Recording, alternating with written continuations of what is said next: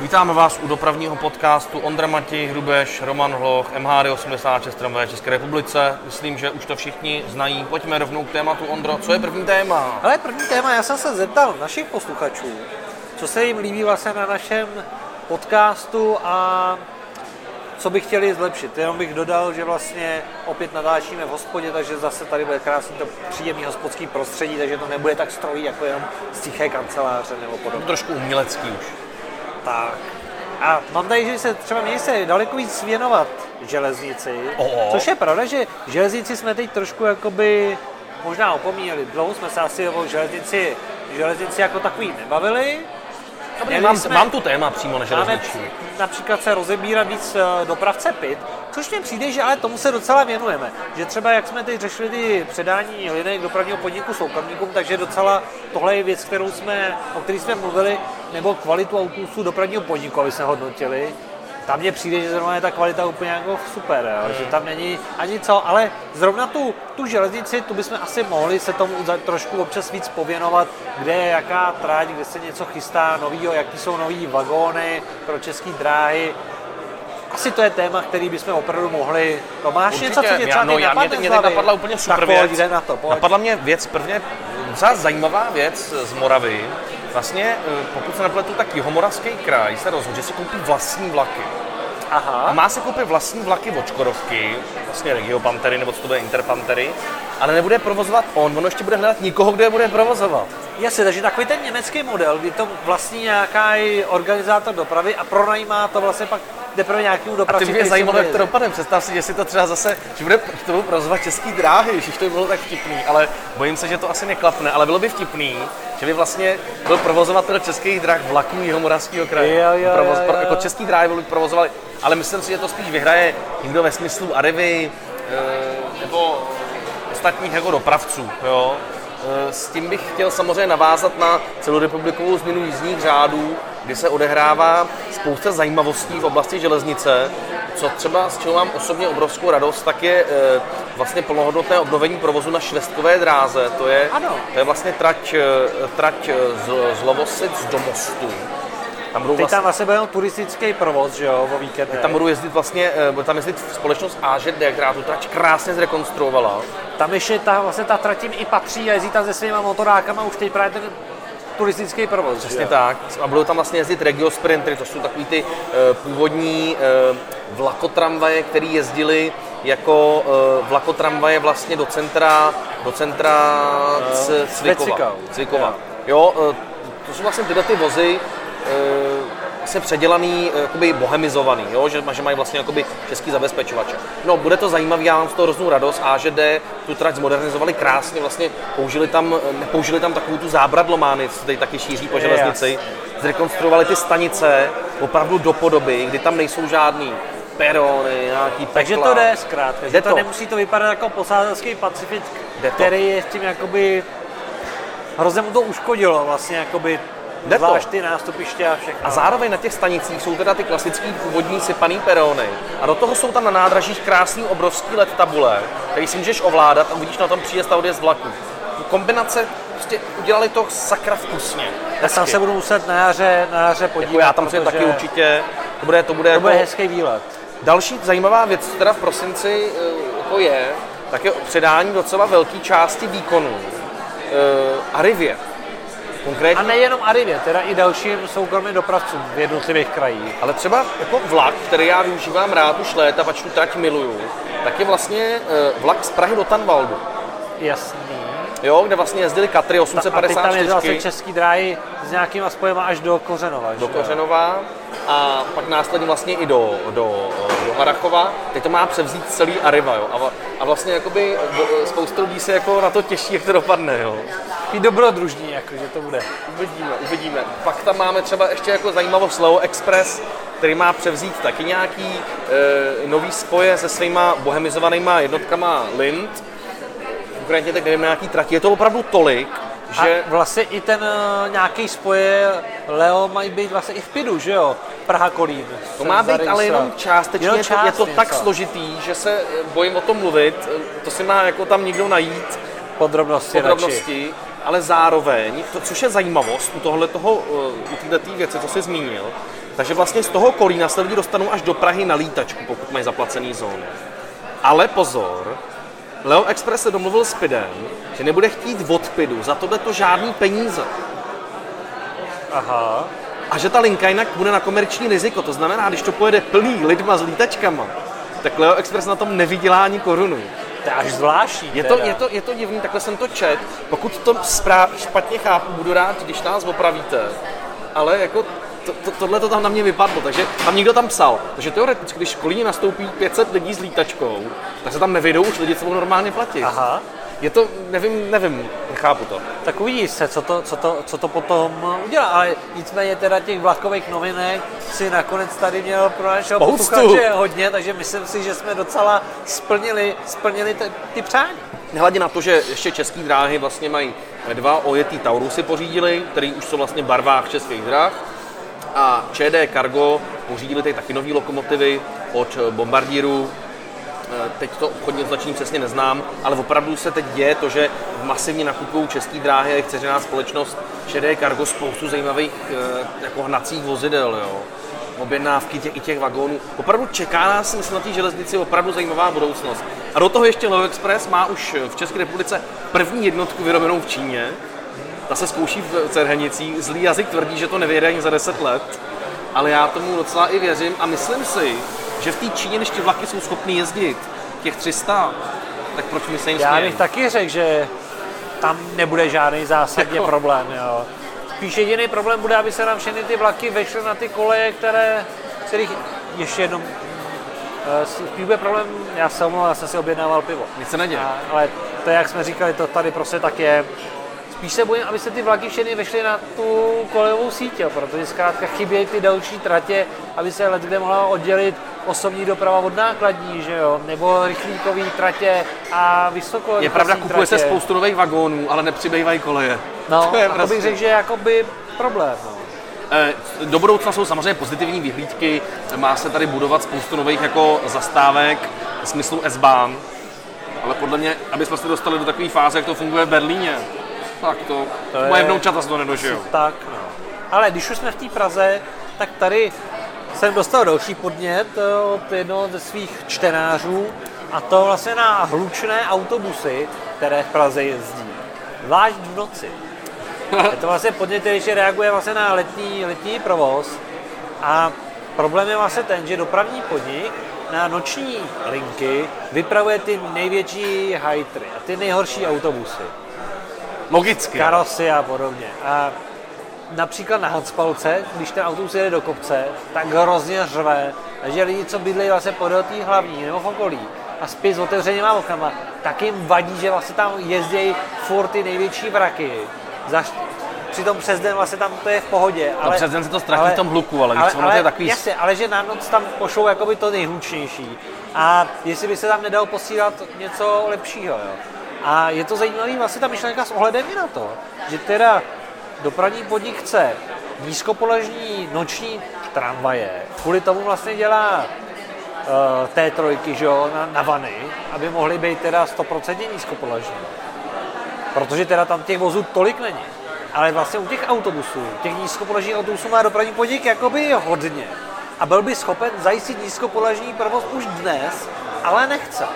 Takže je to tak, že tady se nechce a u tramvají se chce, anebo u tramvají se taky nechce, ale je to jenom nějaký si argument, jak si udělat ty vany a navlíklo se to na argument, oni by jezdili na nočních, i když samozřejmě nebudou jezdit na nočních, že budou jezdit na těch solech o víkendu. Jo. Tak dělal se takovou anketu, že jo, na Instagramu, no tak samozřejmě lidi by nejradši, aby to zůstalo, jak to je, že jo, tak oni tam hodně šotoušili, do toho hlasovali, že jo, takže ty by tam chtěli ty karosy tady zanechat na těch nočních linkách.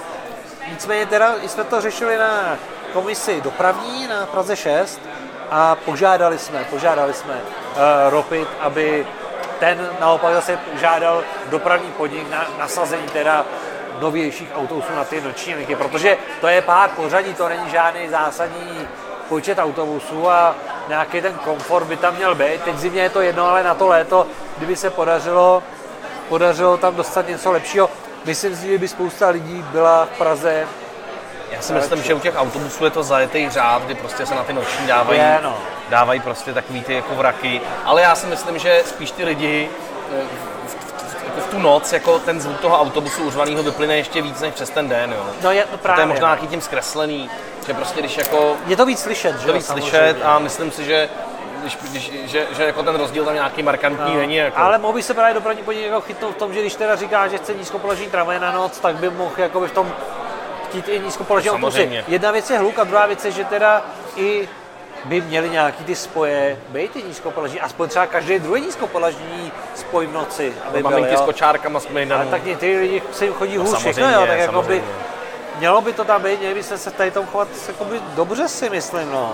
A další věc jsou teda zastávky na znamení. Na což se mě někdo teda ptal, co si o tom myslí o zastávkách na znamení v Praze, u autobusu? Já si myslím, že jako zastávky na znamení jako nejsou na škodu. Já nechápu důvod, proč by ten autobus měl někde zastavovat, když tam nikdo nestojí a nevystupuje. To je přece německý model, on takhle funguje už roky, ne? Když prostě ne když nemávneš, ale když jakoby tam nikdo fakticky na té zastávce není, tak prostě nezastavuješ, jo? To je jak prostě, proč bych měl zastavovat na semaforu, když na ně svítí zelená s autem, jo? Prostě nemá to důvod. Hele, úplně se ho souhlasím, já si myslím, že je to taky správný způsob. Ale pak mají být prostě všechny zastávky na znamení. A když to nebyl ten bordel, že některá je, některá není, i bych si to uměl představit u těch tramvají, kdy zkrátka na některých těch tratích jsou zastávky, kde nikdo třeba tolik nevystupuje. A taky v Německu prostě mačkáš tlačítko, že chci vystoupit, protože prakticky ta tramvaj třeba fakt zastavuje stejně v každý zastávce, už je jedno, ale ten cestující potřebuje tu jednotnou informaci, že je všechno na znamení, jakoby, jo. Ale jediný problém zatím spatřuju v Praze v tom, že ty řidiči se nechovají jakoby dobře, v případě, že mají zastávku na znamení. Jakoby jsou prostě případy, kdy zastaví jeden autobus v té zastávce a ten druhý už v té zastávce nezastaví, protože si myslí, že ten autobus, který tam je před ním, který je sice na jiný lince a jedou třeba 60% trati společně, takže přece s ním už nikdo by nechtěl jet. A to bych řekl, že je jakoby problém, že zapotřebí spíš jako dovzdělat ty řidiče. Já jsem teď měl zkušenost, že jsem v jeden den jel ze dvou zastávek na znamení a ani na jedný mi ten autobus nezastavil. Na první prostě projel. Takže tam stál jako sám. Já jsem stál a tam to prostě projel.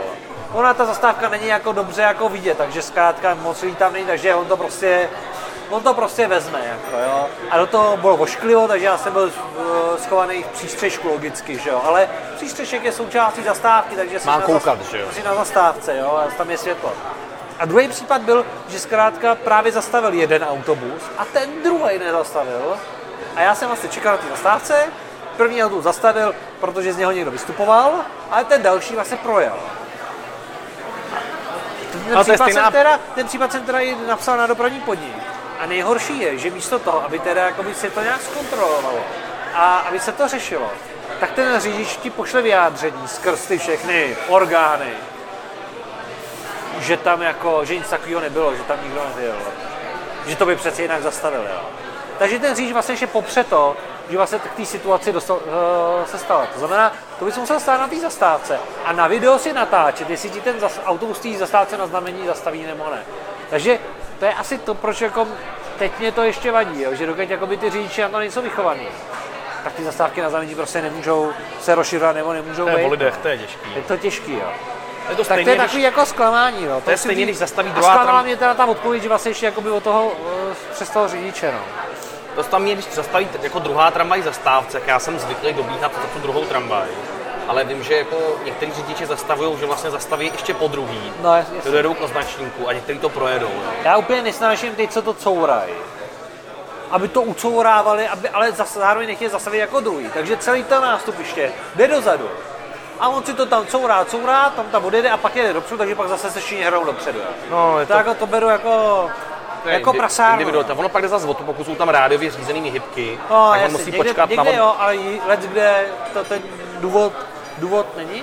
Nicméně máme zase nějaké pozitivní věci, co se týče tramvají, a to v Plzni, protože v Plzni za prvé nakupují nový tramvaj a za druhý staví novou tramvajovou trať, která se má už v prosinci otevřít. Vlastně nová tramvá teď na Borská pole, je takový taková lehký prodlouženíčko, zde jazyk tvrdí, že tam nikdo tím nebude jezdit.